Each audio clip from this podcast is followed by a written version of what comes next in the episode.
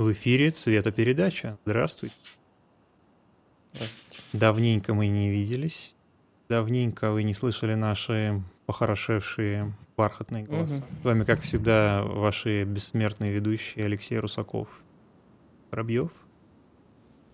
У нас, как видите, картинка все больше улучшается. И с улучшением картинки мы сегодня пообщаемся немного плотнее, потому что мы расскажем те муки, через которые мы прошли во время отсутствия наших выпусков. Так, сейчас, ну-ка, давай-ка я елейный голос приостановлю и посмотрю, как там оно идет. Но пока что грустный человек. То есть раз грустный человек появился, значит, оно пошло. Ну да. Мы же не просто так пропускали, потому что у нас же все это заранее репетируется. Мы репетировали просто новый блок выпусков, чтобы... все точно было. Да. Каждую фразу, сценарии писали. Да, когда перебиваем или когда неловко что-то... Когда... Да, чтобы все органично смотрелось. Чтобы забыл там слово какое-то. Тоже важно. Да. Ну, чтобы не как робот был. Большой труд сделали. Да. Так что театральный сезон объявляется открытым.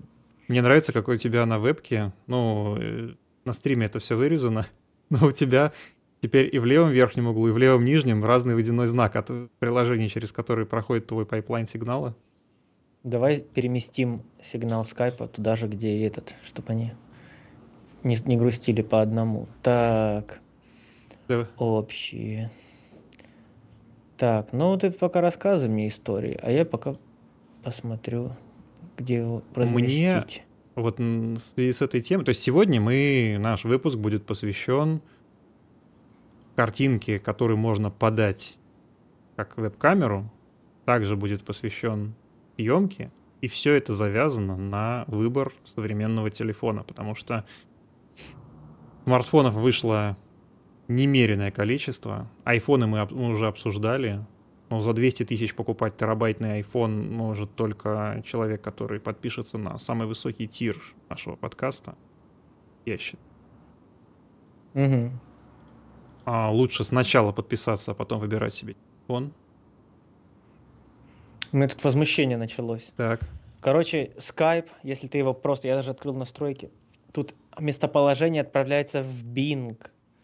Какие-то данные... Все... Короче, Skype следит за нами так же, как полноценно все остальное. Ну, это же Microsoftская софтина, конечно. Капец. И причем его, как в отличие от Microsoft Store, его нельзя удалить, компьютер полностью. Можно этими всякими улучшайками компьютера. Но вот здесь, кстати, встает вопрос.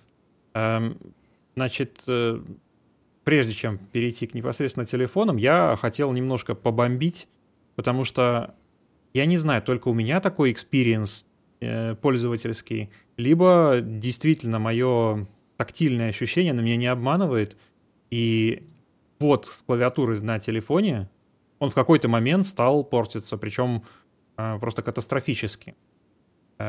Небольшой экскурс. Существовало до того, как появился какой-то предикативный вид ввод текста, были кнопочные телефоны, которые еще были во времена аналоговой связи, когда там, в американской рекламе было «Позвоните 777, и телефон номер 1». И нужно было ввести цифры, на которых были написаны буквы на кнопочном телефоне. Потом, когда появились СМС-сообщения, придумали так называемый Т9, предикативный ввод текста. Я думаю, кто помладше, он даже уже, наверное, не знает, как это работает, но, в общем, это сильно ускоряло написание сообщений в свое время, 20 назад, наверное. И потом тот же человек придумал, как можно ускорить введение текста на экране смартфона, когда ты просто свайпаешь пальцем, и он предугадывает, какой текст ты хочешь ввести. И оно было названо Swipe. Потом оно было выкуплено Microsoft, и одна из клавиатур, которая доступна, например, на Android, она так и называется Swipe. Пользователи iPhone, они не знают, что можно выбирать разные клавиатуры, это сразу можно оговорить.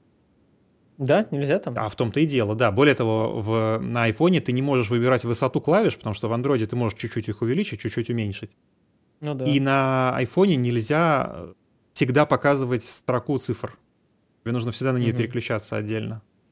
Но я при этом слышал, что пользователи iPhone говорят, что очень удобно печатать на iPhone, очень удобная клавиатура. Ну, начнем с того, что они все удобные.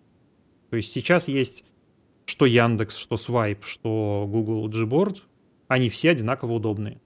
И айфонская, опять же, при какой-то, может быть, иронии к тому, что Apple всегда хочет сделать по-особенному, у них тоже вполне себе удобные клавиатуры, я ей пользуюсь без каких-либо проблем. Я подумал, забавная шутка, что как они не знают, что на телефоне можно менять клавиатуру, так и на компьютере, потому что там тоже вот эта ублюдская, тоненькая, которую нажимаешь, как будто... Как, с чем это сравнить? В болото пальцем тыкаешь. Такое, да, попотинник. Есть такое. Ну, на MacBook'ах она в целом стала получше, конечно, чем просто мембранная, которая у них Bluetoothная за 12 000 рублей. Хороший прайс. Так вот, побомбить я хотел насчет чего. И, кстати говоря, вот здесь вполне может быть, что клавиатура на айфоне, она работает лучше. Вот здесь я на этот предмет я не проверял. Я в один прекрасный момент обнаружил, что я стал много опечатываться. То есть я печатаю, и вместо «не» он зачастую исправляет на «на», вместо там «а» он ставит «в», иногда он слова какие-нибудь там «тся-тся» он переправляет, когда это не нужно. И в целом, даже когда ты вводишь не по свайпу, а клавиатура, она... Он неправильно пишет «тся»? Иногда, да, он исправляет. А, да, я понял, это потому что, видимо, она запоминает, как это есть база вводов других людей, и многие люди неправильно эти окончания, она запоминает как правильно. Вот просто. К этому я и веду, что у меня такое ощущение, что они в какой-то момент стали использовать новую бигдату, обновленную, которая учитывает большую инклюзивность пользователей, и стало сильно хуже. Более того, помимо свайпа, они же еще в какой-то момент придумали весовые коэффициенты для клавиш, как это работает, то ты, например, вводишь там PR. Опа. А плашечки для твоей камеры у меня нет. А у тебя телефон отрубился или что? Телефон failed to connect to Pixel XL. Наверное, да, сдох телефон. Возможно, перегрелся. Хотя тут работает все. Наверное, он просто приложение вырубил, потому что долго оно работало, и он такой, что-то давай еще раз. Ну все, сейчас, нет, подожди. Ну iPhone выиграл, я считаю. Вот и появился. Все. Но уже других цветов. Уже, понимаешь, осадок остался. Да. И ISO теперь выше, и картинка теперь хуже. Да, тут прям сейчас совсем плохо. Ну, я настрою, не переживай. И кадрирование стало другое. О, все. Ну, кадрирование это просто я... То есть надо в энергосбережении тебе вести IVCAM. Да он, блин, фигачил уже 1,5 часа, нормально. Вот. Так лучше? Ну, нет, голову чуть правее. Вот так? Еще больше. Еще на полкорпуса. Вот так. Еще на полкорпусов, туда же. Вы прям не стесняйся. Нет, прям туда и едь. Вот так прям? Да, еще больше. Да ну. Вот так было. Не было так. Да я тебе клянусь. Кецалькоатлем. Да, я просто повернулся, пока с телефоном суетился. Вот так, да, мне надо? Да. Быть? Хорошо. Так вот. Когда ты вводишь, например, ты вводишь буквы PR, и по статистике, то есть это уже вступает, естественно, от лингвистика во все эти исследования, после букв PR ты чаще, например, там скажешь, например, пишешь букву И, потому что там пример, там при... Привет. И в этот момент вот ты клавиатуру видишь как обычную, а зона чувствительности буквы И она чуть-чуть залезает на соседние клавиши, потому что, ну, явно ты напишешь букву «и», а не соседние буквы. И даже если ты попадаешь не совсем ровно, то у тебя печатается буква, если она попадает, буква «и», если она попадает в эту более широкую область. И я много раз, последние там, пару месяцев, замечаю, что полное ощущение, что на мягком знаке, на «ие», на... Ну, в общем, на нескольких вот буквенных парах он ставит совершенно не то. Иногда он даже ставит цифру, потому что, ну, вот этот ряд, он как раз есть сверху. Ну, то есть толщина пальцев у меня не увеличилась, к счастью, потому что я не употребляю запрещенные вещества, которые вызывают увеличение суставов, как это происходит у многих спортсменов. Ни какие-то возрастные у меня, тьфу-тьфу, изменения. То есть... Как бы у меня вот как мои пальчики были игривые, так они и остались. И координация, я очень сильно сомневаюсь, что у меня координация поменялась, потому что, ну, профессиональная деятельность связана с моторикой. В этой же самой области я очень сомневаюсь, что это могло повлиять. Мне кажется, что либо я просто раньше этого не замечал, и я стал больше ценить свое время, но кажется, что нет. Либо они поменяли бигдату и весовые коэффициенты для клавиш. И автокоррекция стала тоже пользоваться этой большой бигдатой. Мне интересно, какой опыт в этом же плане у слушателей, поэтому пишите в комментариях, я начинаю сходить с ума, или у вас тоже такой эффект. Интересно, я сам не замечал такого, но я и свайпом не печатаю, обычным печатанием. Я в основном пользуюсь за компьютером. Блин, хотел брать скайп, нажал на лайк. Еще лайк вместо меня появился. Ну-ка, нажми лайк. Я что-то не обратил внимания, он на стриме появился. Да, мне кажется, да. Нет, на стриме его нет. Видимо, через NDI не отправляется. Там же NDI, да, через NDI не идет. Интересно. Ну, значит, это будет для тебя личное это удовольствие лайки получать. Приятно. Да, ну, не знаю. Меня телефоны то радует, то не радует. Я как-то понял, что у меня очень мало я чем пользуюсь в телефоне. Вот у тебя, ты говорил, много юзкейсов. Для меня ты прям advanced user телефона. Я типа там YouTube, Telegram, редко сфоткать объявления продажи бэушных, не знаю, там сапог, шутка. Ничего не фоткаю, никакие объявления. Или то время, когда работает какая-то штука, знаешь, там типа, когда мне надо зайти, не протыкать это время. Вот. Это вот такие мои use cases. И вот сейчас мы придумали веб-камерить с помощью телефона. Да. Эксперимент. Причем, опять же, очень интересно, насколько хорошо подключается iPhone в этом плане, потому что они же, по-моему, в обновлении Monterey, в macOS, они добавили возможность использования iPhone прям вот внутри системы как веб-камеры. Собственно, вот как Женя сейчас показывается на стриме, это его записывает пиксель очень преклонных годов, и, как видите, картинка стала намного лучше, чем с его средней веб-камерой была до этого. Сейчас покажу, какая веб-камера. Оп. У нее даже названия нету. Сейчас я ее протру, чтобы она хоть была презентабельная. Не позорная. Да, но она запылилась просто за время. Но она выглядит как 3D-сканер. Как, знаешь, в челке вот из айфона, она вот внутри такая же штука сидит. Ну, что у нее плюс, у нее было такое гнездо снизу. Ну, это у многих, кстати. Написано Full HD 1080p на ней. Но что-то она отдавала у нас 720, по-моему, по скайпу. Ну, она у тебя достаточно новая. Microsoft Livecam Cinema, так она вообще 720p. Да, но моя-то тоже 720 отдавала. Как бы она не обещала 1080. А это вот у меня сейчас с телефоном уже выбрали кастом на 25 FPS. И тут, кстати, настройка намного лучше, чем на вебке в этом плане. Потому что на вебке я помню, что не настраиваешь, но все как-то... Блин, я проводом микрофон запутал. Что не настраиваешь, но все как-то пагубно. Знаешь, ты начинаешь там менять экспозицию, еще что-то, и оно все сразу ползет, все портится, лагает. Там FPS поменял, у тебя начались эти фризы какие-то странные. Короче, вебку в этом плане было ужасно настраивать. Телефон, вот я FPS выбрал, ISO выбрал, более-менее оно, видишь, работает. Да. И держит. Только автофокус работает, и все. Но вот тут я уже слышу гневный комментарий. Как же так? Программа iVCam платная, а на Macintosh все бесплатно, встроено в систему. Ну, мне кажется, что это единственная программа на Apple, которая бесплатная, которая в альтернативном варианте будет платная. Не, ну у тебя же операционная система стоит вместе с железом, вложена в стоимость, надо учитывать это. Безусловно. Ну, кстати, по-моему, по лицензионному соглашению у тебя нету оплаты, она нисколько не стоит. Да, но она при этом не поставляется отдельно. Да, да. Очень прикол. На Хакинтошах ты не как бы в серой зоне находишься. Да. Вот, и iVCam... Он сколько-то, то есть он, по идее, у тебя через несколько дней, он тебе начнет резать разрешение и запретит использовать. Ну, пока, видишь, вот что-то он вылетел у нас внезапно. Может быть, телефон его решил закрыть, потому что он его жрет сильно. Ну, непонятно. Телефон при этом запитан, он не садится прям в режим экономии энергии. Может, перегрелась и вылетела, знаешь, типа, кто знает. Я ставлю на то, что он в режиме энергосбережения видит, что он много потребляет, и он его зарезал, не понимая, что... Но режима энергосбережения у него нет. А, ну, у тебя...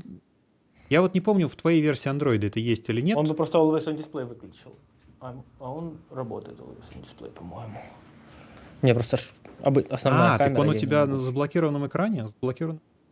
Да. А, конечно. Ну так все, тогда 100% это энергосбережение. Ну, за час с лишним, сколько мы там тестировали, он только впервые его энергосберег. Не знаю, ну, мне вот мое сердце мне подсказывает, что... Ну, посмотрим. Вот, так мне интересно, что Apple разрешает делать с этой веб-камерой. То есть она находится в системе просто как источник видеозахвата, или она только для каких-то ограниченных приложений используется, потому что... FaceTime, типа, да? HDMI out на macOS, он очень ограниченный. То есть ты не можешь просто выбрать, например, дублирование экрана и просто выдать его на карту захвата.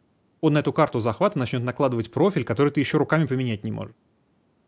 Какой профиль? Цветовой? Да, цветовой. То есть он его выдает с профилем калибровки монитора темным. И это никак не отключить. Зачем? Не знаю. Да. Ну, то есть я как бы... Чтобы смотрелось плохо на внешнем. Какой мой был use case? Я попробовал картинку с открытую... в формате HDR вывести на внешнюю карту захвата. И он сказал, что а внешняя карта захвата — это у вас не карта захвата, а это HDR-монитор, поэтому я не могу выдать у него HDR-картинку. То есть он просто не предлагает варианта выдать HDR. Он просто автоматом его каким-то способом мапит расизм в HDR.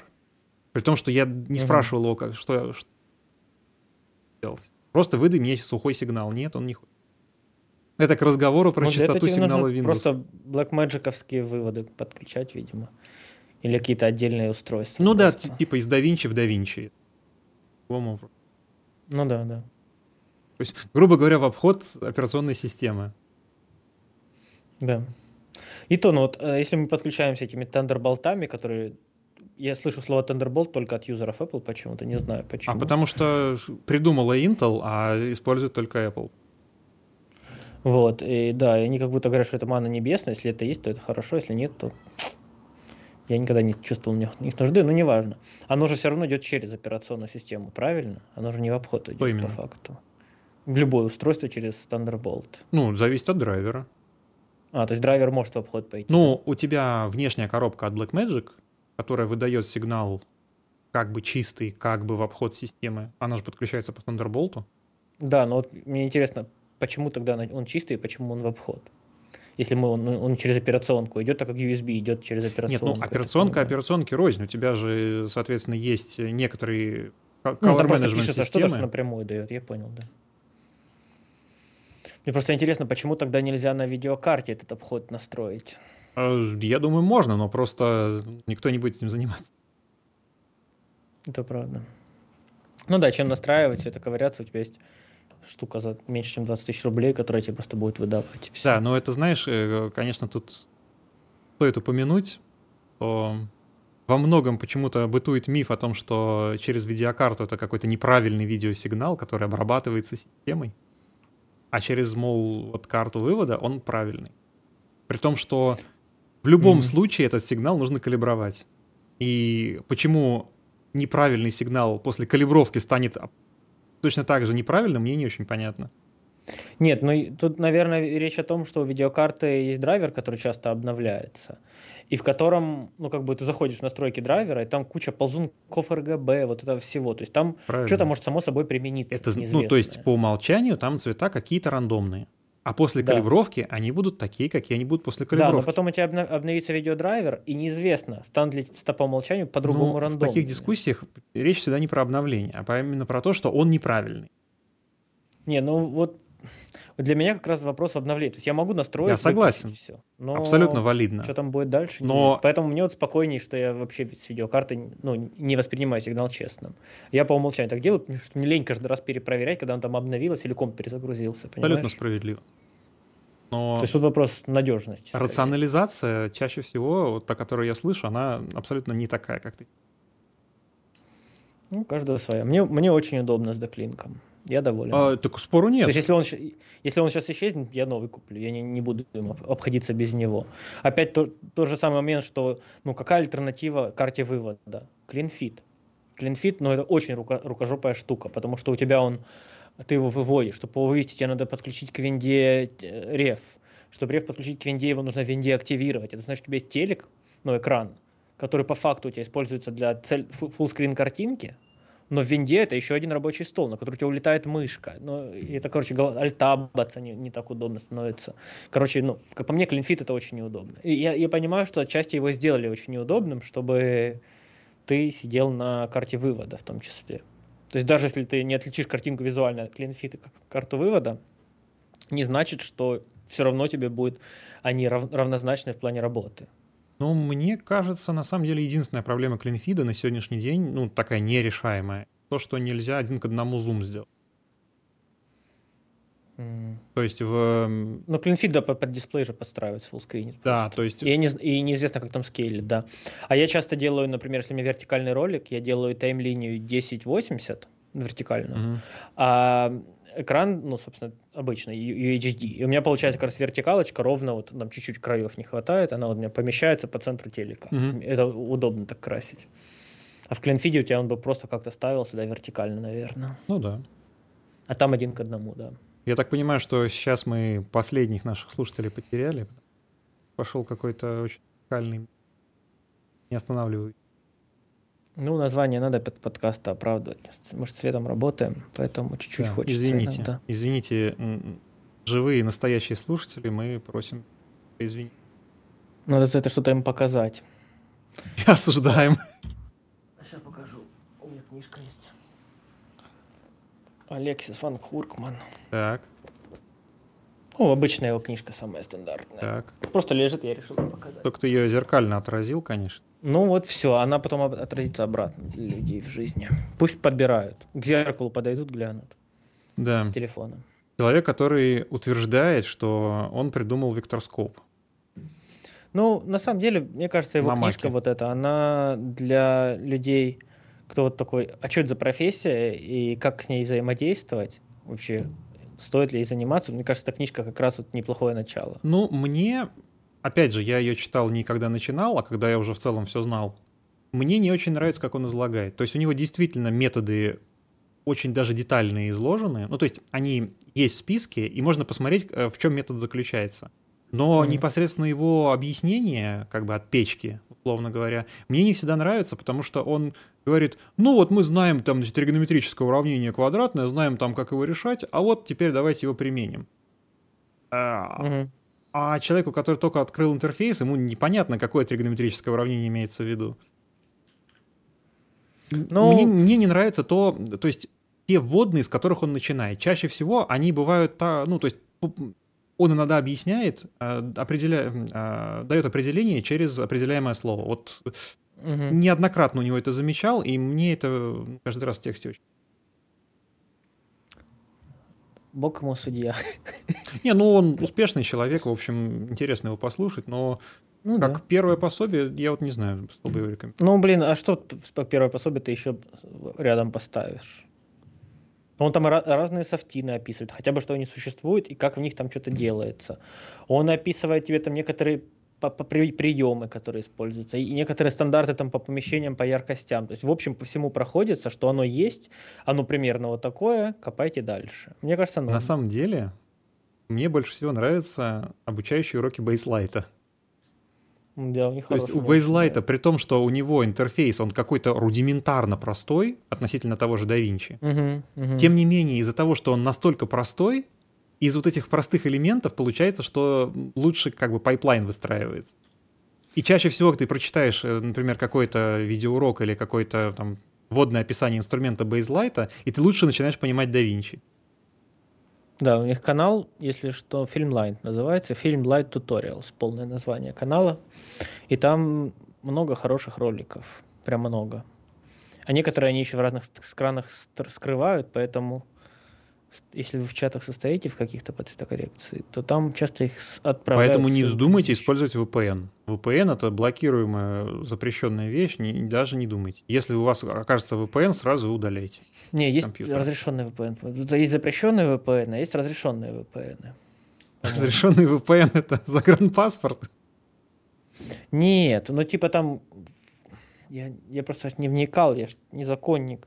Короче, есть VPN, которые дают доступ на запрещенный сайт, а есть, которые нет, которые типа повинуются закону VPN. Слушай, вот же зачем VPN... нужен VPN, если... чтобы не иметь доступа к запрещенным сайтам, понял? Нет, ну как бы понял, тебе же нельзя запретить сам процесс VPN-инга, да? Так, и поэтому торренты. У тебя запрещают VPN-сервисы, которые нарушают законодательство. То есть они говорят, нельзя идти на Инстаграм, а VPN-сервис... О нарушении законодательства мы осуждаем. И в Инстаграм осуждаем. Все осуждаем. И все отсутствие голубого цвета в радуге мы максимально осуждаем. Подожди, так в Америке же вообще его нет в радуге. Ну, на Западе всего 6 цветов в радуге, это у нас 7. А, кстати, вот это интересно. Нет, ну вообще в ньютоновском спектре голубой точно есть. У них, я так понимаю, это не особая радуга, просто они просто не знают, что она должна быть более всякоцветная. Это вообще интересный вопрос. Но мем про отсутствие голубого... Один тот же цвет, просто разной яркости. Но мем про отсутствие голубого, он англоязычный, он не... англоязычный. У тебя выключилась камера. Мы по очереди выключаемся. Да, но у меня есть вот такая вещь. Вещь. Опа. Америка, Европа. Короче, да. Мне кажется, что... Фиг с ними, с их радугами и так далее. Пусть люди развлекаются. Ты их, наверное, должен сказать, что осуждаешь, а я не шарю, не изучал вопрос. Так, про телефоны. Я надеюсь, что ты все еще здесь, просто у тебя нет микрофона.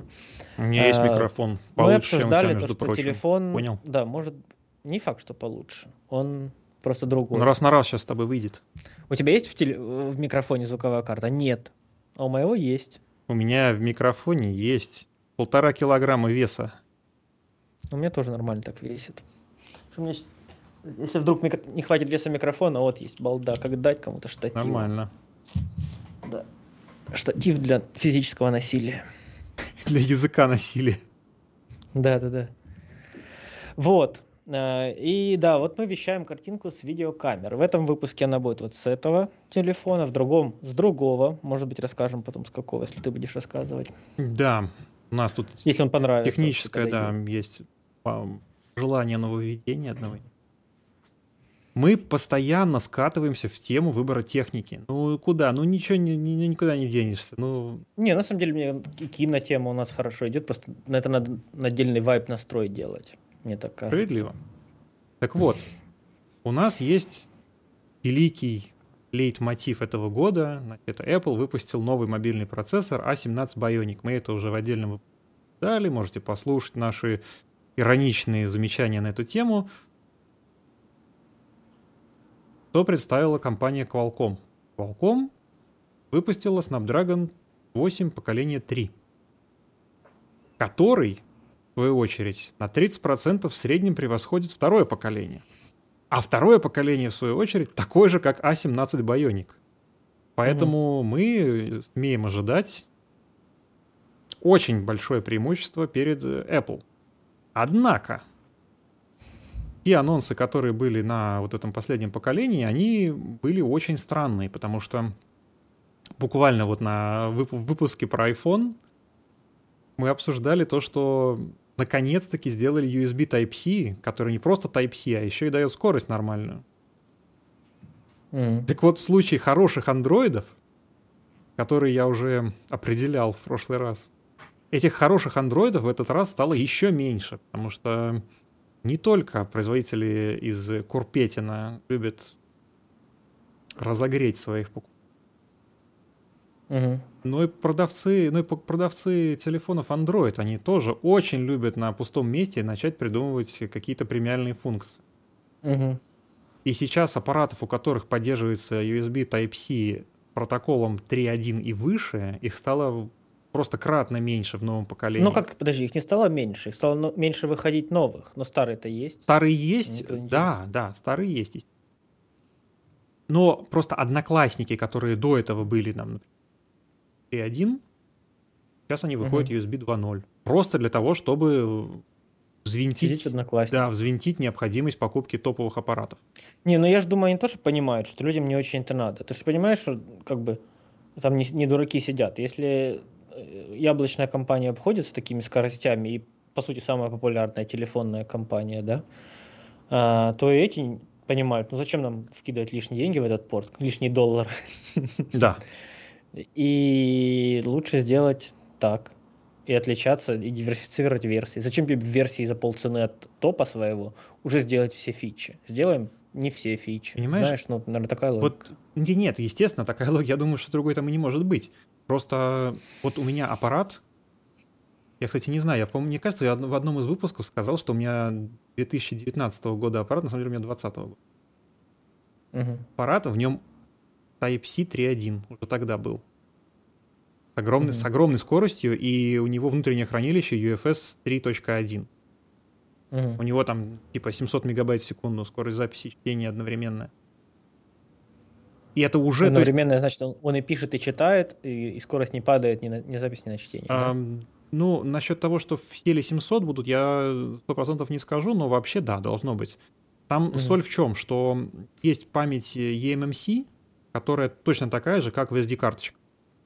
А есть память вот эта вот UFS. И UFS позволяет одновременно, то есть она дуплексная, она позволяет и читать, и записывать, а MMC она позволяет только что-то одно делать. Почему, например, сейчас стали редко ставить возможность установки SD-карточек? Потому что они практически достаточно большие ограничения вносят, у тебя просто лагает больше аппарат. Зато стали делать терабайтные варианты телефона. Да. И... Это выглядит заманчиво, терабайтный телефон, который ты... Ну, у меня 128, да, телефон уже 6 лет, и я периодически... Какой у меня процесс, чтобы он не переполнялся? Я просто раз в N месяцев, как не захочется по настроению, я все DNG-файлы, все фотки вырезаю и переношу на комп, а потом почти все их удаляю, если мне не лень, либо просто переношу. Знаю, чтобы все равки были, не потерялись на всякий случай.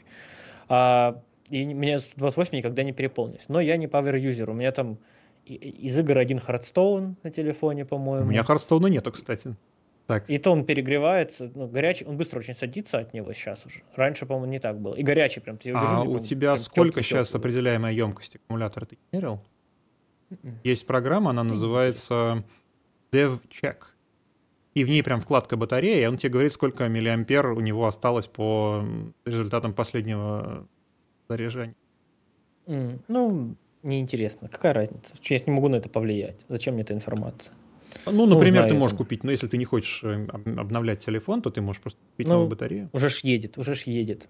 Ну да, не спойлери. Следующий. iPhone 17, 69, 32 Pro Max R&B DJI. Причем, кстати, вот это какая-то фантастика.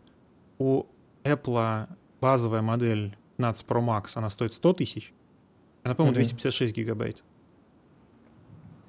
1 терабайт стоит 200 тысяч. Сейчас, нет, подожди, давай я проверю это. Ну, просто кажется... Ну, это ж про для работы. Ну, да. А какая работа с телефона? Ну, так, если... Не, ну... Звонить. Это про, если ты звонишь, здравствуйте, кредит там. Вот этот про телефон, наверное, нужен. Меня до сих пор разваливает. Я видел рекламу машины китайской, и у нее тоже было Pro Max.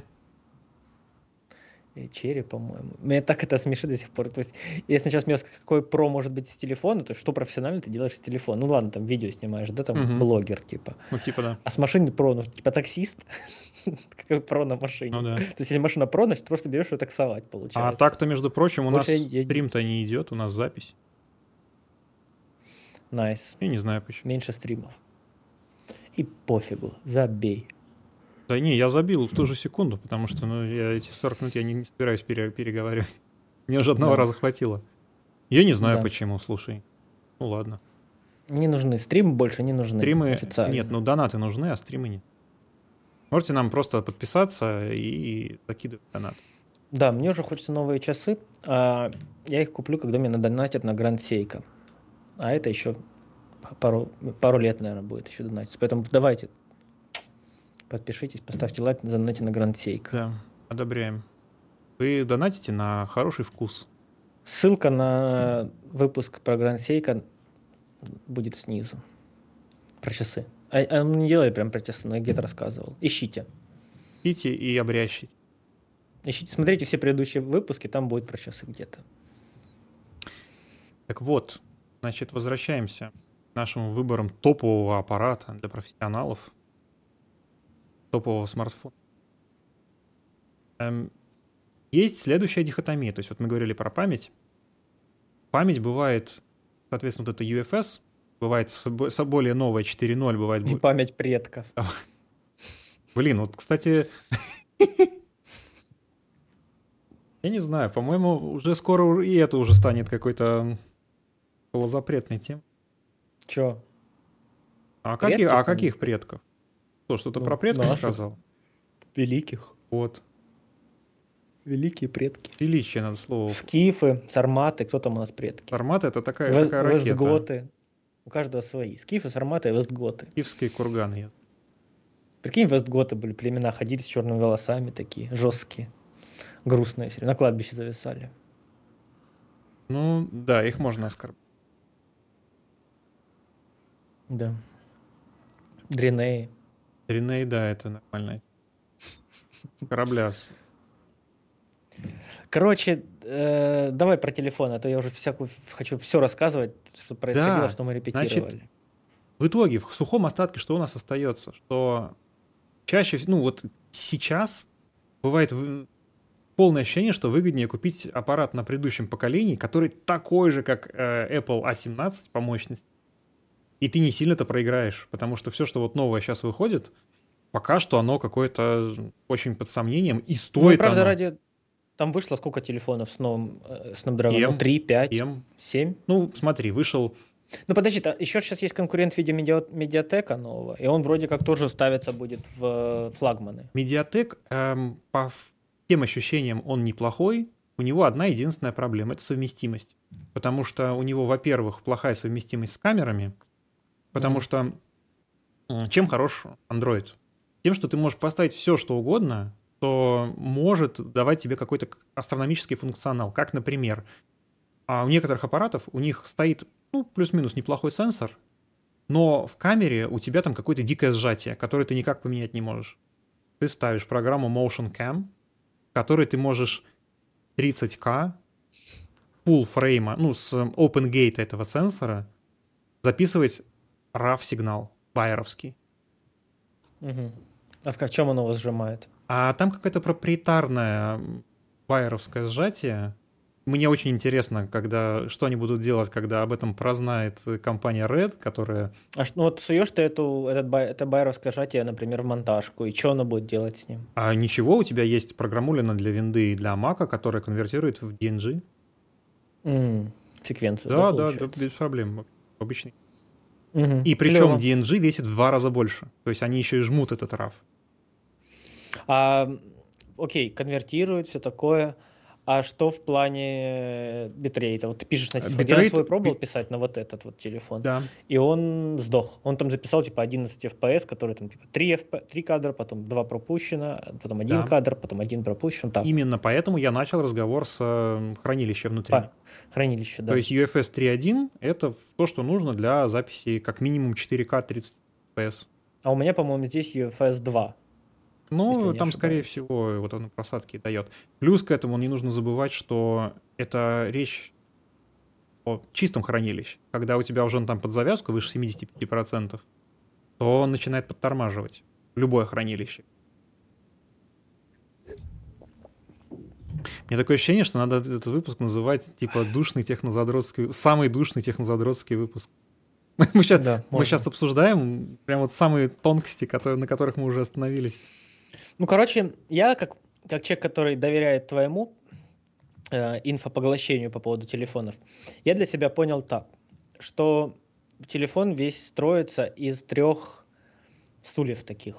У тебя есть у тебя есть, ну, если отбросить, да, там, как он выглядит визуально, из чего он сделан в плане материалов, да. У тебя есть экран, камеры и процессор, условно говоря. Да, там аккумуляторы у всех примерно одинаковые будут. Зарядка там тоже у всех, но если телефон хороший, у него зарядка будет хорошая. Да, ну, то есть не Samsung.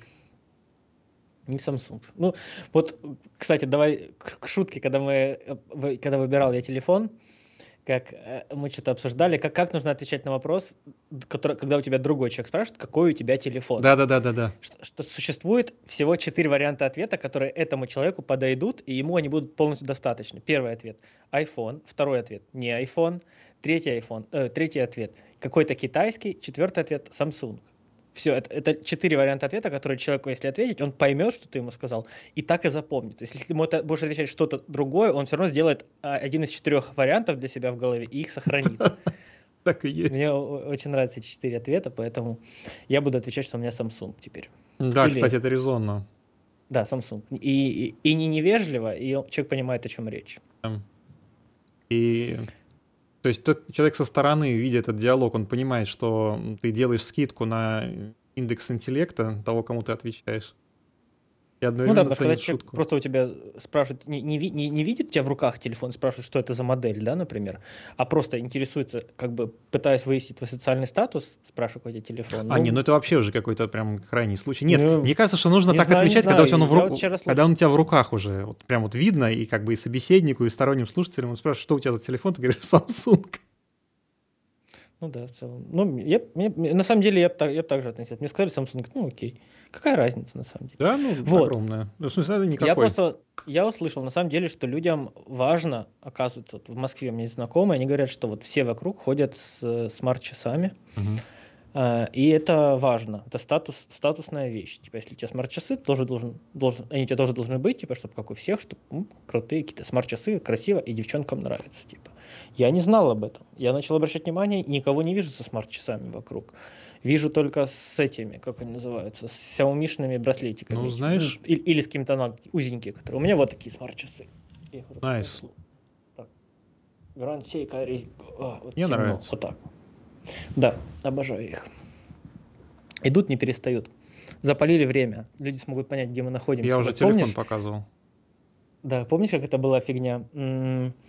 Когда кто-то выставил какой-то флаг, Шайя Лабаф выставил какой-то флаг в поддержку там чего-то, каких-то выборов, и на Reddit взяли, вычислили, где находится этот флаг. А там просто вот флаг на фоне неба, типа, понял? Там или стена, по-моему. То есть они там поняли, какая тень, в какое время, какие там облака, по погоде прям нашли этот флаг, кто-то прибежал там его или снял, или что-то такое. И что это дало? Вы задианонили или что?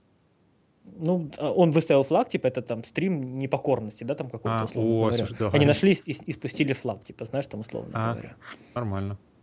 Да, короче, весело было. Вот, это отступление, да. Телефон — это три таких основных стула. Это камеры, экран и процессор. И как я для себя понял, что мне важно, да? У меня садится свет. Теперь у нас у всех садится свет. Но у меня не садится, у меня 4 часа минимум хода. Я еще один стоп добавлю. Вот так хорошо. Это не стопы, понятное дело, это просто зеркало. Но будет так. Да, будет свет. Реакция серебряного зеркала. Да. Вот. Экран. Что первый, да? Первый стул, экран. Экран должен быть оледовский какой-то. Я так для себя сделал. И достаточно яркий, чтобы... видеть на улице, грубо говоря. Еще, мне кажется, на практике интересно посмотреть, насколько у него минимальная яркость, например, когда ты читаешь ночью, чтобы он прям вообще люто минимально ярчил и удобно при этом скроллился нормально, не совсем там... И контрастность оставалась некоторая между буквами и не буквами. Да. Я читаю в ночном режиме, у меня белые буквы, черный фон. И более того, как он мерцает. На некоторых матрицах еще есть сильный эффект широтной импульсации.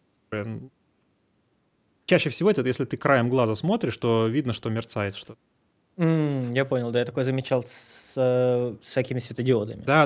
Или со светом домашним. И бывают таким, люди более чувствительные к этому, и если ты в темноте вот так читаешь, то это будет прям сильно бесить. Но, опять же, в хороших Android-смартфонах эффект, он мален. В айфонах, ну, как бы, просто сказать, чтобы определить, что это хороший телефон, как бы, в том числе это у него должно быть нормально. Вот, да, то есть хороший экран, что человек хочет поймать, хотя бы там сколько-то там нит яркости, я уже не знаю, сколько сейчас модно, я не вникал.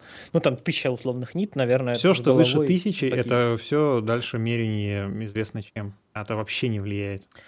Вот. Потом, второе, камеры. Вот камеры, это, наверное, что сейчас самое маркетологическое. Про экраны ты не все сказал. Про экраны сейчас очень любят хвастаться параметром пикселей на дюйм. PPI? Да. И, значит, у флагманских аппаратов сейчас 500-550 PPI, а, значит, у простых аппаратов у них 400 PPI. И вот, значит, я видел там пылкие обсуждения о том, что когда ты, значит, в режиме чтения его используешь, что 500 очень чувствует.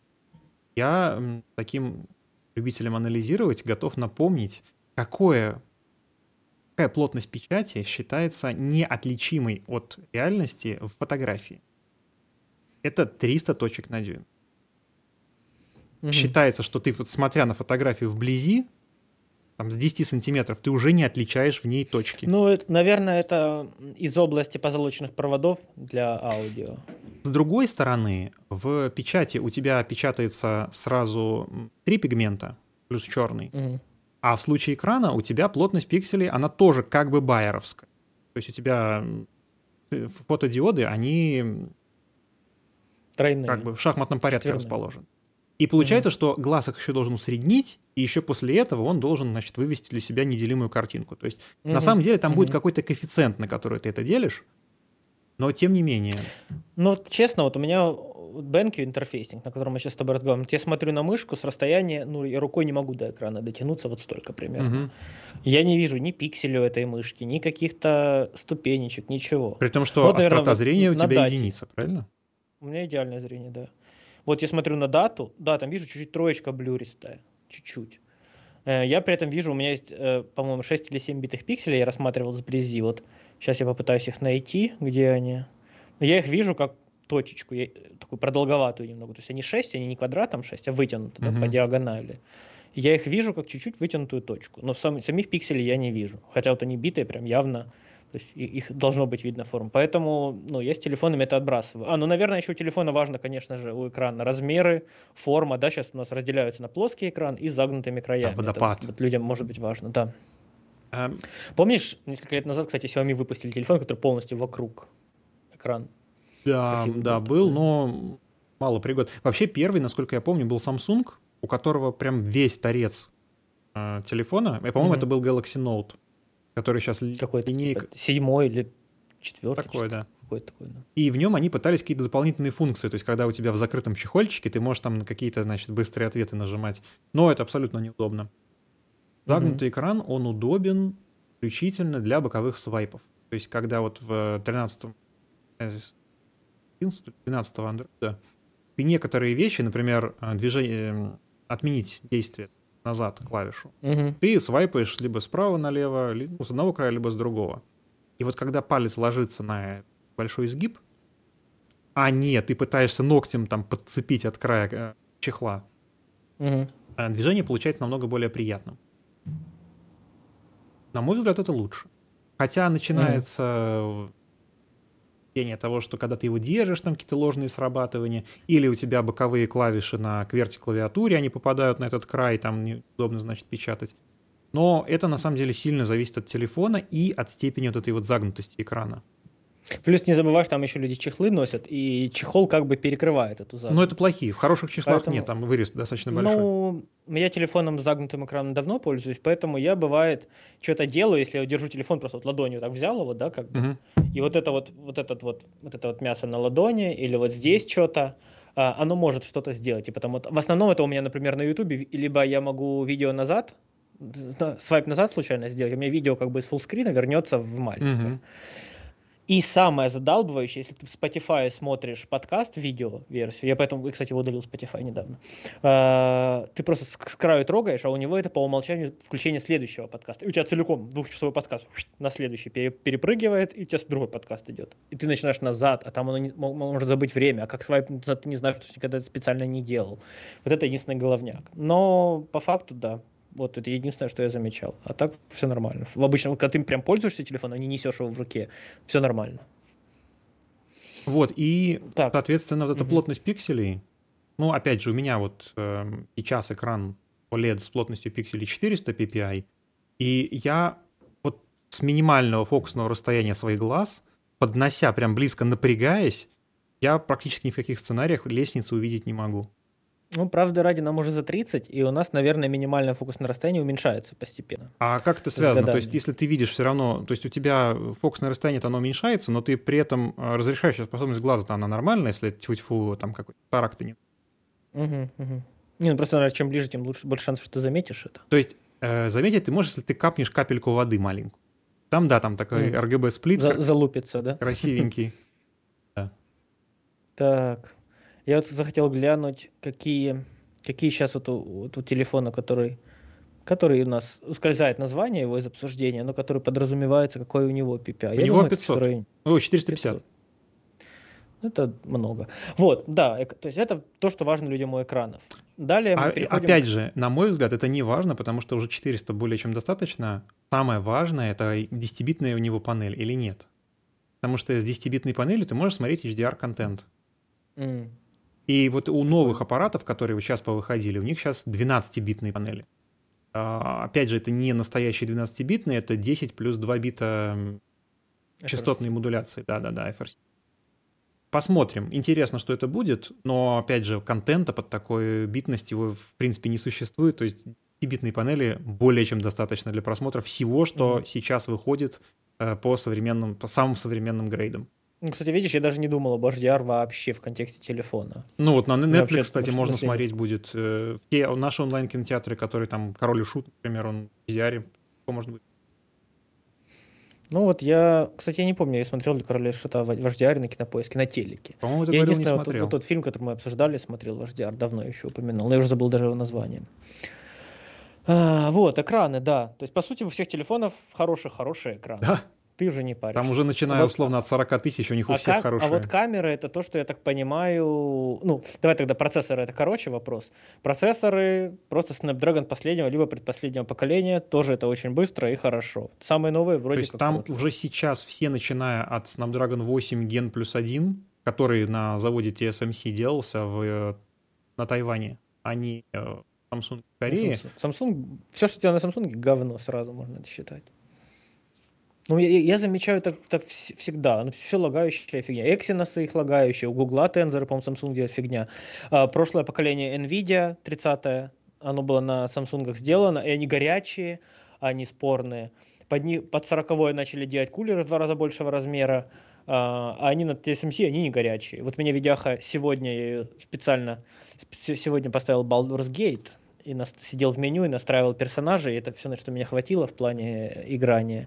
Вот, 450 ватт нафигачило несколько часов. Я даже забил на настройку персонажа, то есть почему 450 ватт, да, это ж максималка моей видяхи. А в меню ж обычно FPS не ограничивается. И она просто нафигачила на максималку, как бы сколько могла. Вот 450 ватт она работала долго, и у нее температура хотспота максимальная 77, температура просто GPU 67. Памяти 64. Это вот она долго стояла, работала, у меня дома жарко. Я вот сейчас сижу в штанах и в футболке, и мне жарко. Я бы так подснял бы что-нибудь, но из уважения к зрителям не буду ничего снимать из этого. Ну, дополнительные донатики. За грантсейк. Что ты говоришь? Можно. На Бусти, да, это, кстати, опция доступна. Да, на Бусти, но это уже такой only Бусти, получается. Да. King of the Gym будет. Кстати, вот сейчас уже осуждаем, прям неиронично. Можно еще задонатить много на то, чтобы сделать жим большой. Типа там 130. Вот я бы, если мне много задонатят, скажут, пожми 130, я прям бы потренировался, чтобы пожать 130. Мне прям челлендж такой заинтересовал. На курс фармподготовки задонатить при этом? Не, я без фармы, думаю, смогу. Не, 130 я считал, можешь, да, безусловно. Я по калькулятору считал, у меня OneRep Max должен быть 110. И я делал 110, но делал на 2 раза и второй с помощью. Поэтому да, у меня, наверное, OneRep Max 110. Поэтому 130 прям челлендж интересный был бы за годик, наверное. Я думаю, да. Клево. Мне нравится, весело. Жим лежа, не приседание, ничего такого. Я такой не умею все остальное, силовое. Ну как, умею, но не такие веса. Ну я бы челлендж на гантели. Я да, сейчас, ну короче, да. Челленджи мне нравятся такие, чтобы было к чему стремиться. Так, мы же говорили о процессорах. Процессоры, короче, да. Да, и к ним на самом деле самое важное, что в придачу идет. Так, сейчас извиняюсь. Это у Леши бомбалейла. Да, это у меня хейтеры. Матюкался в окно только что. Ну, для аудиослушателей. Важнее даже не сырая производительность, потому что для бытовых задач, даже бытовых сложных задач, уже вот 2-летней давности топового Snapdragon его целиком полностью хватает.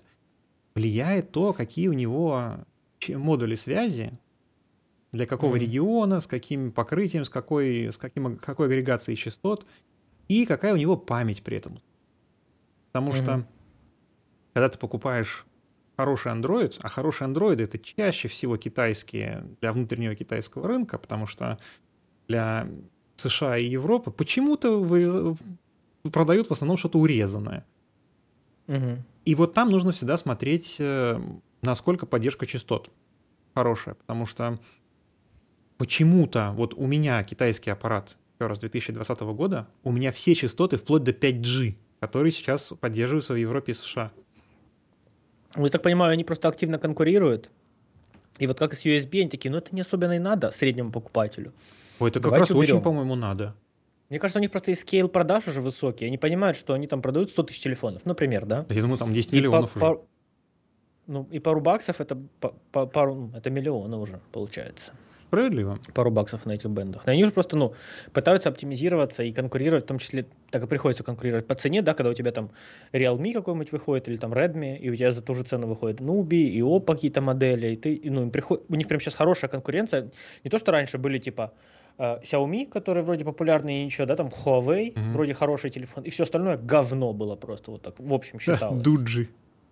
Да, дуджи, вот это вот все. А сейчас все вот эти вот дуджи, которые, дуджи я не знаю, а сейчас все вот эти неизвестные никому бренды, они уже прям конкурируют. И они грубо говоря, те бренды, которые там 3-4 года выжили, они вполне себе начинают набирать обороты. Да, то есть они сейчас все выпускают одинакового качества телефоны, которые вот как раз и будут отличаться там вот этой вот одной функцией какой-то, типа там скорость USB и так далее. И процессоры у них у всех стоят хорошие сейчас. И это вот как бы... Ого, что бахнуло. Прикольно. Интересно. Наверное мусор вывозят. Я теперь проверяю. Нет, теперь это в пустой мусоровоз мусор выкидывают. Я теперь это единственное, что я слышу из окна. Мне это нравится. Хорошие звуки по сравнению с тем, что я раньше слышал. Вот. Так. Процессоры везде хорошие. Зачем нужен быстрый процессор вообще? Какие задачи он может тебе позволить сделать, которые не сделает бюджетный процессор? Да, вот если я выбирал между пикселем и другим телефоном каким-либо, минус пикселя, как я понял, это их собственные процессоры, которые типа ИИ, все дела мода, но по факту они не мощные. Угу. Вот что мне даст мощный процессор? Все, что связано с видео. То есть запись видео в хорошем кодеке на какой-то сторонней программе, запись экрана, потому что ты можешь, например, делать что-то и записывать экран для того, чтобы продемонстрировать там клиенту или какому-то там товарищу или коллеге по работе, что ты иллюстрируешь, что делаешь. Либо, например, ты стримишь какой-то сигнал. Даже не обязательно там на Twitch, а просто ты как бы записываешь сигнал и одновременно посылаешь поток. Ну, как сейчас, например, наш use case, что вот сейчас я, по сути, стримлю сигнал с камеры даже не по проводу, там сигнал идет по Wi-Fi. Да. И, например, если ты хочешь еще запись экрана вести того, что ты записываешь, процессор, который более слабый, он не выдержит. У тебя дропфреймы будут, перегревы, и в целом будет все очень... Но зачастую более слабые процессоры хвастаются энергоэффективностью. У них ниже частоты, при тех же нанометрах, ниже напруги, правильно, и они... На самом деле, в количество реальных часов, которые это складывается в течение дня, у меня такое ощущение, что они все так и так живут один день, и все, и ты все в любом случае их заряжаешь. Угу. Вот, и... Естественно, речь про память, потому что как только у тебя память медленная, запись в сжатые кодеки, в ProRes, либо в RAW, а те, кто не знал, Android уже давно умеет записывать в ProRes, опять же, в этой программе. Как ты не говоришь motion cam, я не понимаю. Потому что мы осуждаем. Как быть. Ну, это камера. Все нормально. Камера — это комната, в которой кам. Это вот твои уже фантазии. Не знаю, это не фантазия, просто я... Так, окей, процессоры, значит, что, хочется хороший процессор, если тебе надо что-то записать, снять. Ну, то есть, когда смотришь аппарат, нужно просто смотреть, чтобы там был не медиатек воткнут. Да, про медиатек не сказал, что проблема медиатека не в мощности, а в том, что у него чаще всего бывает какая-то проблема с совместимостью. То есть, например, ты ставишь какую-то стороннюю программу, которая родную камеру делает, ну, такую посредственную родную камеру делает очень крутой. Угу. И там, например, нет доступа к 2 из 3 сенсоров. Uh-huh. Ну и что, и зачем? И ты за те же деньги ты купишь аппарат, у которого есть такой, у которого вставлен Snapdragon. Интересно. Вот, и, соответственно, скорость памяти. Потому что у тех же айфонов, у них используется не UFS память, а используется диск NVMe. Uh-huh. И диск NVMe, что самое смешное, он проигрывает память UFS 4. Uh-huh. Но, опять же, это все, оно даже для записи RAW сигнала оно не влияет. То есть вроде как влияет для записи 4К 60 кадров в секунду, но это еще предстоит протестировать, потому что разнятся данные. И... Ну, я честно, вот я очень сильно против, вот когда ты с телефона записываешь, вот как мы сейчас вебку используем или что-то пишешь, вообще гнаться за вот этими, во-первых, 60 FPS, как бы удваивать количество тебе кадров, а я вообще бы ставил 25, наверное, чтобы даже не 30 было. Потому что, ну зачем лишние эти кадры, когда там... Да, когда там этот микросенсорик, этот, у него света мало объективно. Зачем ему пытаться впихнуть 60, почему люди гонятся за этим 60 на телефонах, я вот честно не пойму. Ну... И удваивать тебе размер файлов зачем-то. Ну, короче, ну, для меня это, знаешь, как вот типа кинодельство какое-то. Вот что-то выглядит. В этом есть смысл. Тем не менее, если ты, например, стримишь какую-то игру, 50 кадров. Ну да, для игр, для геймеров. Для того, чтобы твое лицо было тоже таким динамичным. Опять же, 30... Ну, use case, когда желание есть, я понял. Да, нет, 25 это... Даже 24 это минимум достаточно. Но приятно, когда у тебя это есть. И вот в случае... Ну, да. более медленной памяти, ну, в андроидах, да, UFS 3.1, и нужно записать 4К 60 кадров в секунду. Можно разбивать сигнал на 2 потока и писать один во внутреннюю память, а один на внешний диск. Собственно, зачем для профессиональных нужд нужен USB 3.1? Вот, в частности, для этого, чтобы у тебя точно без выпадения кадров у тебя записывался... И эта камера прям может сразу 2 потока писать? Да, Motion Cam, у нее прям отдельная функция. Нифига себе, круто. То есть она, грубо говоря, половину запишет туда, половину туда, потом надо ей же объединить, да, это все будет. Ну вот этой программе, которая в DNG конвертирует. Классно. Так, окей. То есть процессор берешь просто хороший, потому что он в целом даст тебе, если даже не даст тебе улучшение quality of life, то даст тебе избыточность, которая может понадобиться когда-то. Да. Или через N лет он тебе даст запаса просто.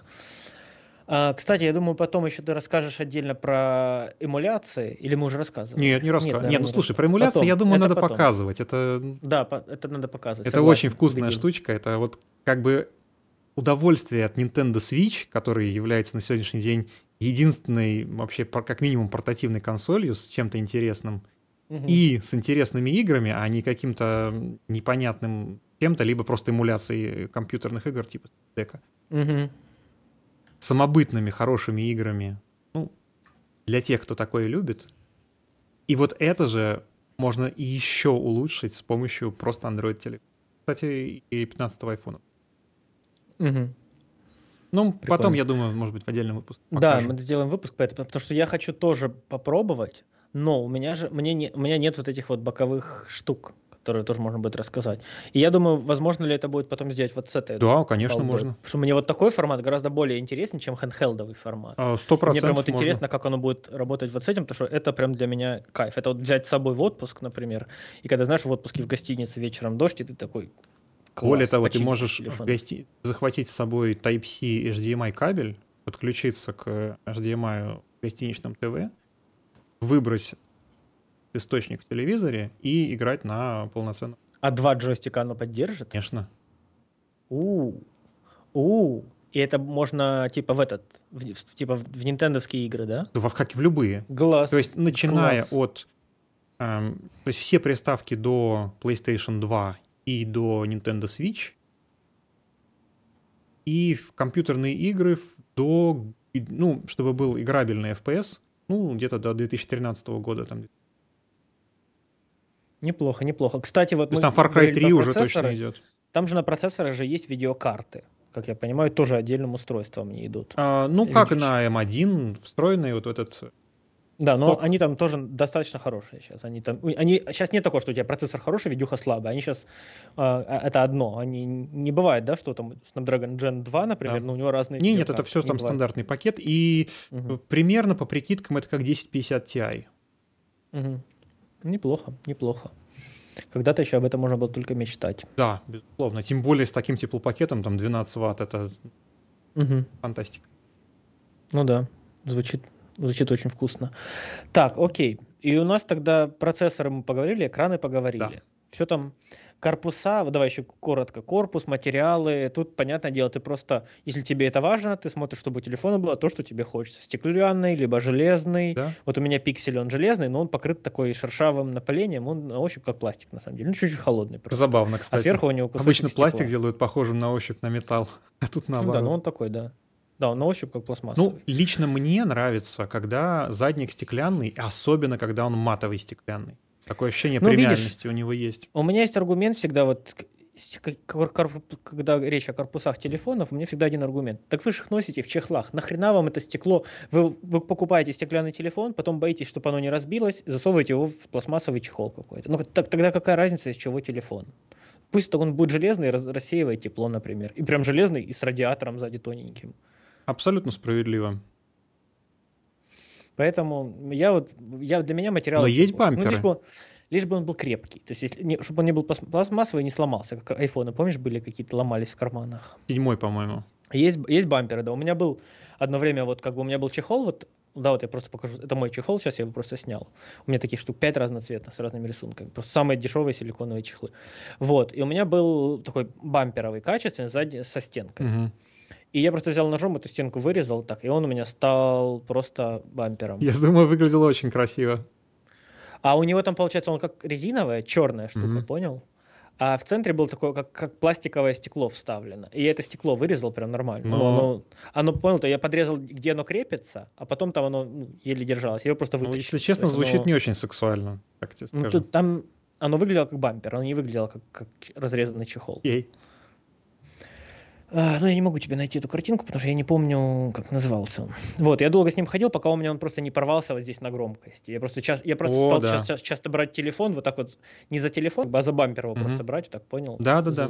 У бамперов это всегда проблема, особенно у противоударных. Они их, когда он, собственно, падает, то он чаще всего он ломается именно вот в места, где клавиши громкости, либо там, где порт. Ну, у меня он был резиновый, у меня он просто порвался там.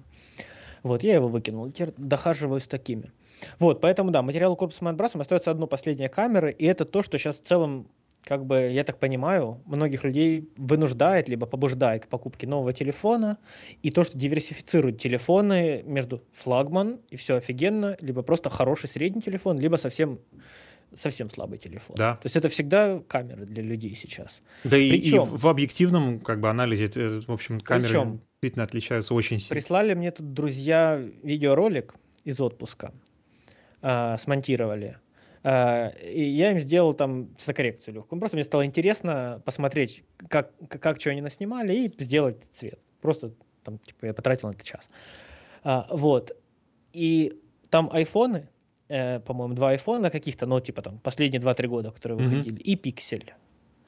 Абсолютно ушатанная картинка почти всегда, кроме как это, если яркий солнечный день. Почему? Потому что они все залапанные. Все. Ты уже ничего не сделаешь. Просто залапанный экран, у тебя все как в мыле. Ну и плюс, если темно, соответственно, высокое ISO. В айфоне это шумодав, в пикселе это тоже какой-то шумодав. Короче, ну, качество материала оставляет желать лучшего, и зачастую как раз из-за неоптимальной настроенности съемочного процесса вот с того телефона, что он может. Вот, тут мой постулат в чем? что на самом деле даже телефон со средненькими камерами, скорее всего, если грамотно снимать с него, то можно получить картинку гораздо более качественную, чем если у тебя телефон с самым лучшим сенсором на рынке, но ты снимаешь вот так, типа, достал слюневытер ему и снимаешь вот так, смотри, я снимаю, давай возьму сейчас. Сейчас почищу. Подожди, как называется в театре, когда у тебя там фейковый нож и так далее? Что это? Я забыл. Визит? Да, сейчас возьму реквизит, покажу, как снимают люди с грязным телефоном. Они берут его вот так, это мой реквизит, а не настоящий телефон. Вот, они вот так камеру трогают сначала пальцем, когда его достают, потом вот так лоб потрут им еще, когда поразговаривают, потом начинают снимать вот так, и вертикально, еще вертикально. Вот так вот поснимали все, что им надо, у них такой роллинг-шаттер еще веселый в видео. Сняли, все, такие смотрят, видео смотрится как говно. Такие. Ну, значит, надо купить новый телефон, у которого лучше камера, чтобы видео смотрелось лучше. Угу. То есть вот эти все переменные, которые повлияли на то, что видео смотрится как говно, они не меняются. Да, там стабилизаторы еще крутые в новых там айфонах и так далее, но... Типа, короче, навыки и руки в этой ситуации дадут картинку лучше, чем камера. Более того, возвращаясь вот к обсуждению теста аппаратов, который сделал под Новый год блогер MKBHD, и когда я ругался насчет того, что ну нельзя снимать в авторежиме. В авторежиме это просто будет заведомо плохая фотография. Зачем их сравнивать, это никакого смысла не имеет смысл. Просто нужно говорить точно, как ты снимал, как ты тестировал. Да. То же самое было, когда только-только начали зеркалки снимать видео.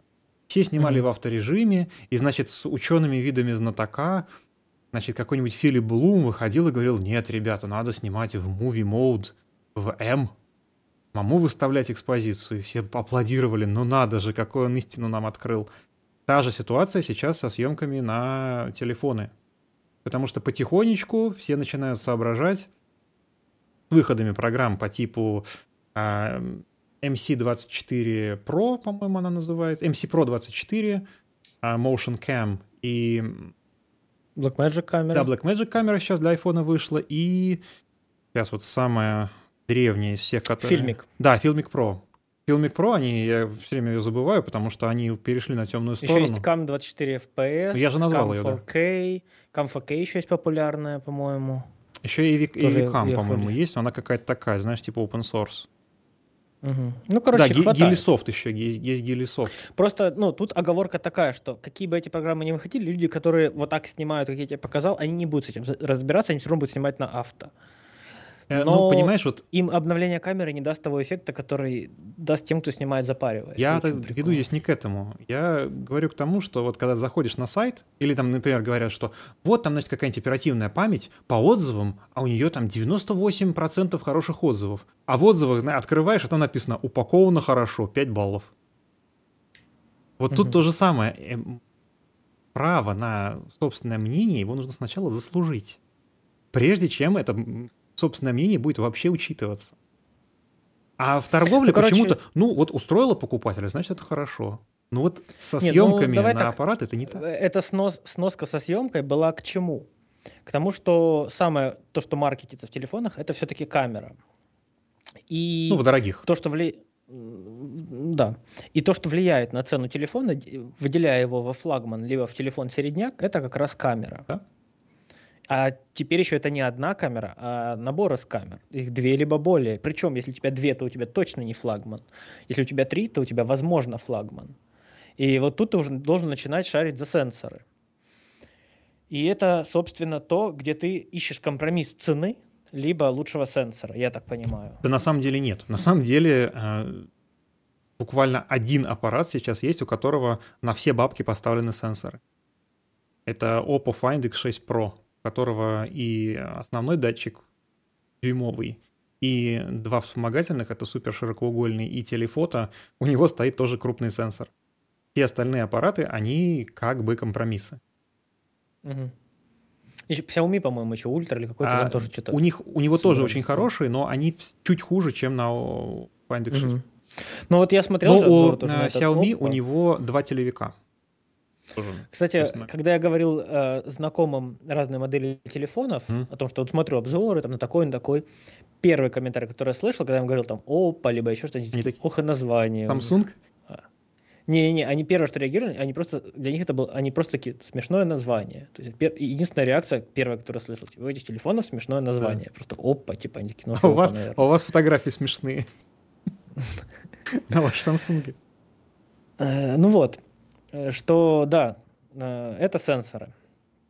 И тут, как бы, если ты хочешь прям максимум качества фото, все равно сенсор тебе, ну, меньше сыграет роль, чем то, как ты фоткаешь. Да? Да, да. Ну, то есть, по моим ощущениям, по крайней мере. Первую, ну, то есть, ты чаще всего снимаешь плюс-минус в хороших условиях. Ну, еще, когда ты стараешься снять. Вторая сноска. Сколько стоит телефон с самыми крутыми сенсорами по сравнению с телефоном с не самыми крутыми сенсорами? Ну, 1015-20 рублей разница у них, правильно? Ну, тут надо смотреть все-таки от фирм, ну, потому что вот сейчас... Давай возьмем вот Oppo и Nubia, да, там, или вот Redmi вышел. Да. Ну, у них 20 тысяч разница. Вот 20 тысяч рублей фотик. Он все равно сфоткает лучше телефона. В плане... 100%. В целом, как фотография была. Телефону, это фотику 12 лет. Угу. Да, по-моему, я по серийнику смотрел. Fujifilm X100V. Ой, X100 просто, без V. Угу. V я не могу себе пока позволить. Кстати, я заодно покажу, раз уже взял его в руки. Да, давай. С Алиэкспресса кнопочка за 100 рублей. 3 пришло мне разного цвета. У меня в паблике «На красиво. Что снимать» есть статья, посвященная этим кнопочкам. Потом, что еще мне пришло? Новая веревка, тоже рублей за 200. Найс. Тут, типа, я так понимаю, фейковая кожа, колечки и толстая довольно штука, чтобы шею не давила. И пришел фингер-грип такой, но он мне не очень нравится, потому что он плоский, угу. И поэтому он чуть-чуть закрывает вот здесь крутилку экспозиции, угу. Выдержки. Вот, ну я ее кручу просто спереди пальцем, поэтому норм. Угу. Вот вообще такая выглядит очень элитно. Да, мне прям нравится. Это единственная вещь, у тебя села камера. Да, есть. Это единственная вещь в моей жизни, за которую я получал комплименты уже трижды. Я в кофейне, по-моему, еще где-то. Ты заходишь, и люди палятся на твой фотик и говорят, классный фотик. Просто вот потому, что он красивый внешне. Я даже не знал, что за какие-то предметы, которые у тебя есть, и вообще могут какие-то комментарии давать. А тут просто люди делают комплименты фотику. Я надеюсь, это женские комментарии были. От разных людей. Был и мужчины, и женщины были. Я даже не знаю, осуждаем мы это или нет. Это ж фотикам нравится, а не я. Я никому не нравлюсь, я не делаю иллюзий. Тоже юмор. Так, пока ты меняешь аккумулятор. Вот, поэтому вот для меня это разница в сенсорах. Если все-таки прям супер важно фоткать, ну можно купить фотик тогда уже просто. А если у тебя сенсор средненький, а не самый лучший, можно просто подумать, что этот средненький сенсор 2 года назад был самым лучшим. Поэтому в целом через год твой лучший сенсор в телефоне самым лучшим сенсором станет тоже не лучшим. И ты тогда будешь думать, о, ну у меня фотки не очень, потому что в новых телефонах сенсоры лучше. Нет, у тебя фотки не очень, потому что фоткаешь не очень. Ну вот как у меня, по крайней мере, поэтому фотки не очень. А у тебя нет звука. Ты просто мямлишь. Да, есть такое. Но здесь есть все-таки уровень отсечки, когда ты берешь себе аппарат, например, с наличием телевика, объектива, и у тебя уже могут быть ракурсы, даже вот для веб-камер, ты, например, можешь переключаться с между 35 миллиметрами и 70 миллиметрами. Такой. Ну, например, ты снимаешь топ-даун какой-то кадр, и у тебя есть стол, да, и у тебя, ты можешь зазумиться. Более того, ты, например, можешь зазумиться прямо в процессе съемки. Потому что сенсор, он уже достаточно большой, 50-мегапиксельный, который позволяет тебе центральный кроп сделать, который будет по разрешающей способности в целом подходить для уровня трансляции. Да, единственное, что, ну, еще что, наверное, важно, вот помимо самих сенсоров, что у телефонов разная оптика сейчас. Сейчас модно стало, да, оптика Hasselblad, оптика там Leica, они там делают, что-то там с кем-то дружат, что-то мутят. Кстати, китайцы в основном, как это ни странно. Да, ну, им хочется, конечно. Потому что китайцы сильно конкурируют. iPhone, ну, по сути, он не конкурирует. Он просто выходит новый, и его те же самые люди покупают новый. Там, да. Наверное, не каждый год, раз в пару лет его покупают. Факт. 11 надоел, купил 13. 13 надоел, купил 15, типа. Вот. А китайцам приходится конкурировать, потому что китайцев покупают тех, кто умеет покупать китайцев, те, кто открыт к покупке китайцев и готов там повыбирать и посмотреть, так, у этих Leica, у этих Hasselblad, у этих No Name, но вроде прикольно, а у этих там фокус на расстоянии интересные. И меня вот гига бесит в камерах то, что, по сути, ты получаешь 2 ширика адских каких-то и один, да, сейчас вот, один телевик, зачастую тоже он какой-то галимый по сравнению с 2 другими. Вот меня бесило то, что, по сути, ты не получаешь ни одного классного фокусного расстояния из 3. Вообще есть с ультра большими телевиками у Huawei, если я не ошибаюсь. Кстати, у Samsung, но у него там сенсор такой и у, вот, по-моему, у 13 Ultra Xiaomi. Mm. О чем? А какой фокус на расстояние сейчас? Ну да, это, ну, там же еще как бы это аналог фокусного расстояния. Да, но мы не будем сейчас углубляться. Мы как правоверные поклонники полного кадра 36х24. Угу. Вообще это очень интересная тема, да. Да, вот, значит, 23, 65, 15. 65 угу. у Oppo, у 13 Ultra. У тебя что-то перестал слышать, я как будто микрофон выключился. Алло, алло. О, все вернулось. Странно было тебя слышно. Да? Понятно. Короче, да, и мой постулат о том, что зачастую... Да, у Xiaomi Ultra у нее 75 и 120. Ну вот смотри, ну, мне кажется, вот было бы куда интереснее иметь, например, 35, 50, вот, и это типа два разных, даже если было бы, это было бы куда интереснее. 35, 50 там, и, допустим, там, 85. Угу. Прям ходовые штуки, ну, которые для меня, по крайней мере, в моем представлении, угу. фотографии. Интересно. Все, что шире, я не очень вижу, что с этим делать. Да? Зачастую. Ну, не знаю, мне как-то если... Наверное, да. Если у тебя есть 50, то, наверное, имеет смысл там типа 22 еще поставить. Это типа широко. А если тебе нужно всех друзей сфотографировать на пьянке? Шаг назад сделать. А, ты же в маленькой квартире. Да, в маленькой квартире. Понимаешь, для каких стран это сделано? Да, ну, короче, вот меня то, что из трех сенсоров два широкие, а один прям сильно, например, зумный, мне вот не нравится. Или этот один чуть-чуть зумный, ну, типа полтинник. Тут, ну, тоже странно, когда у тебя два ширика и полтинник. Угу. То есть хочется вот как какой-то, чтобы они давали не одно и то же, не один и тот же эффект. Потому что, ну, вот обычный стандартный сенсор у телефонов, да, там, по-моему, 22 аналог или 24. 23-24, да, сейчас ставят. Но он ужасен в том плане, что если ты фоткаешь человеку портрет, как-то там в половину, например, у него голова вытягивается постоянно. А потому что надо вот кадрировать по центру. Да, но кадрирование лица по центру, ну, это ужасный портрет получается. Не, ну ты когда его начинаешь кропить в конце, то у него получается разрешение очень слабенькое. Да, вот мне это не нравится. Вот на 35-ке, на полтиннике мне очень нравится, как выглядят портреты, как оно ближе к краю работает. Оптика. Вот, а с более широкими я вообще не в восторге. Ну, видишь, люди не фоткают прям портреты. Они же фоткают, типа, там, дом или дерево. Но в защиту ультраширокоугольных объективов мне очень нравится снимать пейзажи на, там, 13-14 миллиметров, потому что на камере получить такой объектив, ну, это, извини меня, 500 $500, хороший объектив. Не могу сказать. Не пробовал. Ну, за счет, там, кроме лаовы, может. Ну, наверное, это интересно в контексте, если ты вот в каком-то необычном месте, тебе хочется его прям сильно охватить, да, там ты стоишь прям у основания статуи, например. Да, в основном это какие-то морские пейзажи, какие-то мосты, вот. Да, вот такое, такие да, вещи мне интересно. Всегда прям, ну... вот прям рука к фотоаппарату тянется, и всегда хочется на широкоугольный поставить. Угу. Да, но с этим надо поэкспериментировать. У меня же вот с пленочным фотиком, у меня же полтинник, это вот по умолчанию мой объектив полтинник. Угу. И крайне редко я ставил 22, я всегда ставил, да что так широко? Знаешь, все время у меня такое было ощущение. Mm-hmm. Ну, я, знаешь, как-то я привык глазом искать другие форматы. Я сейчас вот с 35-кой хожу, да, получается, у меня Fuji, у него аналог 35,5. 35,5, вот так я теперь разговариваю. И я с ним начал привыкать, я уже в нем примерно понимаю кадр. Ну, интуитивно, то есть несмотря. Ну и плюс мне нравится еще, чтобы привыкнуть к этому, я просто его, так как у меня видоискатель аналоговый, я просто иногда даже не включаю, я просто глянул примерно, вот хорошо, нехорошо будет. И мне это тоже очень нравится, даже включать не надо, потому что включается он не быстро, так как он старенький все-таки. Угу. Ну, хорошо, что если забудешь выключить, он сам выключается через N времени. Удобно, потому что часто забываю. Так, а вот теперь у меня уже сел свет. Угу. Так, а сколько мы пишемся? Ну-ка, давай посмотрим. Мы пишемся примерно час. 1:24 мы пишем. Вот, ну, нам надо по телефонам закрыть вопрос так, с камерами. Я сделаю себе... Так, стало, кстати, уютненько. Вот так мне нравится. Так да, больше, чем со светом нравится. Вставляем. Так лучше. Это у меня сейчас открыт сайт с текшитами сенсоров. Там... А у меня часто я открываю, просто пишу белый в поиске картинок, если мне надо монитором себя подсветить, и открываю на весь экран.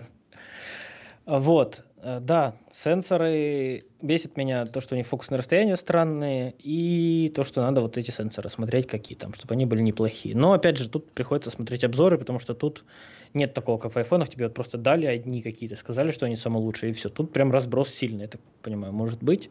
Тебе может повезти, либо не повезти. На самом деле, white paper, инженерные сенсоров, они все доступны. Нужно дождаться просто, когда будет разбор и... аппарата, и будет видно, известно, какая модель сенсора туда поставлена. И чаще всего ты выбираешь между там 5 производителями. Но с каждым поколением постоянно реально лучший аппарат по камерам, он все время меняется. И чаще всего у тебя там выбор там, из 5-6 моделей. Ну вот смотри, у меня тут единственная вот мысль. Это не Samsung. А сколько лет вообще можно их улучшать, эти сенсоры? Что там еще улучшать? Я так понимаю, там улучшается качество электрического сигнала, то есть снижается шумность по ISO, да, при прочих равных. Там меняется очень много чего. Там, например, меняется квантовая эффективность каждый раз. Квантовая эффективность — это то физический размер вот этого фотодиода, какой приходится сигнал шум. То есть сейчас, например, стали делать сенсоры двухслойные, потому что сквозь ячейку, сквозь нее свет, когда на нее попадает, он еще дальше чуть-чуть проходит, и для того, чтобы его сохранить, ставят как бы два датчика один за другим. А также добавляют технологию, которую стали применять уже относительно давно в фотоаппаратах, когда фазовые датчики автофокуса используются, потому что теперь, когда... объективы становятся более длиннофокусными, и у них глубина резко изображаемого пространства, она достаточно узкая. Ну, имеет смысл быстрой фокусировки. А еще же эта фокусировка, она и в видео нужна. А поэтому датчики, они растут постоянно. Более того, сейчас вот последнее поколение Sony, вот, который выйдет однодюймовый, ну, шельмованный, конечно, однодюймовый сенсор, самый крупный сенсор в любом случае, а они выйдут даже чуть больше, чем вот этот дюйм, то есть у них диагональ будет не 16 миллиметров дюйм. Значит, шельмованный дюйм будет чуть больше. Ты посмеялся, потому что дюйм это примерно 25 миллиметров. Да, 24. А он на самом деле не такой диагональ. 1,6 сантиметра. Эта фраза дюймовый не связана с диагональю самого сенсора. Она связана, но она связана с номенклатурой, которая была принята для ТЖК камер вещательных, когда датчики камер, первые датчики телевизионных камер, они делались как вот, сейчас у тебя единая система, подложка, фотодиоды и там какая-то микроэлектроника, которая вот в этом вот модуле используется. Тогда этот вот фоточувствительный элемент, он был в специальной трубке. И эта трубка была неразделимым как бы техническим элементом как бы обрамления этого датчика. И вот по внешнему диаметру трубки это был 1 дюйм. И сейчас для того, чтобы было громкое название, пишут дюйм. Хотя на самом деле реальная диагональ у него соответствует вот этому, намного меньшему. Но все равно это немало, 16 миллиметров. Это огромный сенсор, конечно. Это типа, почти вот этот вот кроп-сенсор старых фотиков цифровых. Нет. Дюйм — это микро 4 трети. Микро 4 трети — это кроп 2.0 фуллфрейма. Старые кропы — это кроп 1,5, фуллфрейм — это кроп 1, то есть здесь где-то кроп 3, по-моему. Можно это посчитать. Все понял. У меня, получается, кроп 1,5, да, у Fuji? У тебя, да, кроп 1,5. У меня объектив 20 с чем-то, и он как 35 снимает, да. 23 миллиметра, да, он у меня. Клево. Вот, поэтому... Телефонов сейчас хороших много, выходят непрерывно они из-за того, что конкуренция между 4 производителями крупными, у которых много подбрендов. Да. Конкуренция лютая, они прям воюют за свой внутренний рынок. Они в основном, кстати, вот, что меня удивило, выходят для внутреннего рынка многие, те же Oppo. Они вышли на внутренний рынок, их зачем-то заслали на обзоры Oppo 6 Маркусу и так далее, чтобы Маркус сказал, да, классный телефон. Но вы его не получите, как Эрик Карпман. Да, он для Китая, до свидания. Просто такие пофлексили чуть-чуть, порассылали. На самом деле, наверное, это правильно, да? Потому что китайцы же тоже смотрят Маркуса и все остальное. Да. То есть рано или поздно они все равно выйдут на глобальный рынок. И как Xiaomi для внутреннего китайского рынка, он там стоит на 25% дешевле, чем для глобального. Ну вот это вот мне не очень понятно, с чем это связано. Они, наверное, потому что это импорт-такс и все такое, поэтому может быть, отличается. И может быть, потому что просто покупательская способность внутри Китая, она все-таки пониже, чем у открытых европейцев и американцев. Но опять же, миллиард человек в рамках одной страны, когда тебе не надо экспорт-импорт производить, позволяет все-таки минимизировать цену в своей стране для своих же покупателей. И более того, вот эта экономия на датчиках передач сети, она на самом деле, не думаю, что она дает сильную экономию. Ну, может, да. Короче, это все интересно. И к новому выпуску, скорее всего, уже с нового телефона сможем показать картинку, пофлексить, чем она отличается, и сравнить сами. Что довольно интересно, учитывая, что эта картинка идет по проводу, по беспроводу, по Wi-Fi, потом еще обрабатывается одним софтом, то есть софтом веб-камеры, потом вторым софтом это скайпом, и потом идет по интернету к тебе, ты ее там обрабатываешь тоже двумя софтами, по сути, и потом только она уходит к зрителю, и там еще обрабатывается, получается, да, энкод-декод происходит. Да. Короче, интересный процесс. Ну, по сути, добавляются две дополнительные обработки по сравнению. Даже, ну, по сравнению просто с видеосъемкой, снял, закинул и выложил. Добавляется много этапов переработки, но это интересно. Я как-то затемнился. Да, но это я ОБС. Так, ну что, мы пишем 1,5 часа. Я думаю, после такого перерыва можно, наверное... Да, плодить. Я думаю, можно зрителям сказать привет-привет, пока-пока. Да, мы все здесь. Подписывайтесь на наши соцсети, на разрешенные. Подписывайтесь на Boosty, ждем ваших донатов. Чем больше донатов, тем больше у нас есть ресурса для того, чтобы тратить его на популяризацию и рассказы. Науки. Популяризацию науки. Это? В следующем выпуске еще я долго копал вопрос Денима, и мне оно вырывается про это рассказать, поэтому в следующем выпуске будем про джинсы еще разговаривать. Да. Которые сюрприз-сюрприз где делаются? В континентальном Китае и в Японии в основном. И уже очень качественно делают. Да. Я даже смотрел обзоры сравнения разных фирм, европейских, иностранных. Короче, много интересного. Ну, вообще, наверное, можно про одежку, про всякое такое. Что сейчас, особенно с учетом санкций, что я, например, вижу, можно как альтернативы рассматривать. И в том числе с обувью. Там интересные вещи можно порассказывать. Поэтому вот такой будет следующий выпуск. Осенило. Да. Подписывайтесь на наши социальные сети. Внизу. Комментируйте, ставьте лайки, репосты. Ну а мы с вами встретимся совсем скоро на волнах светопередач. ПК.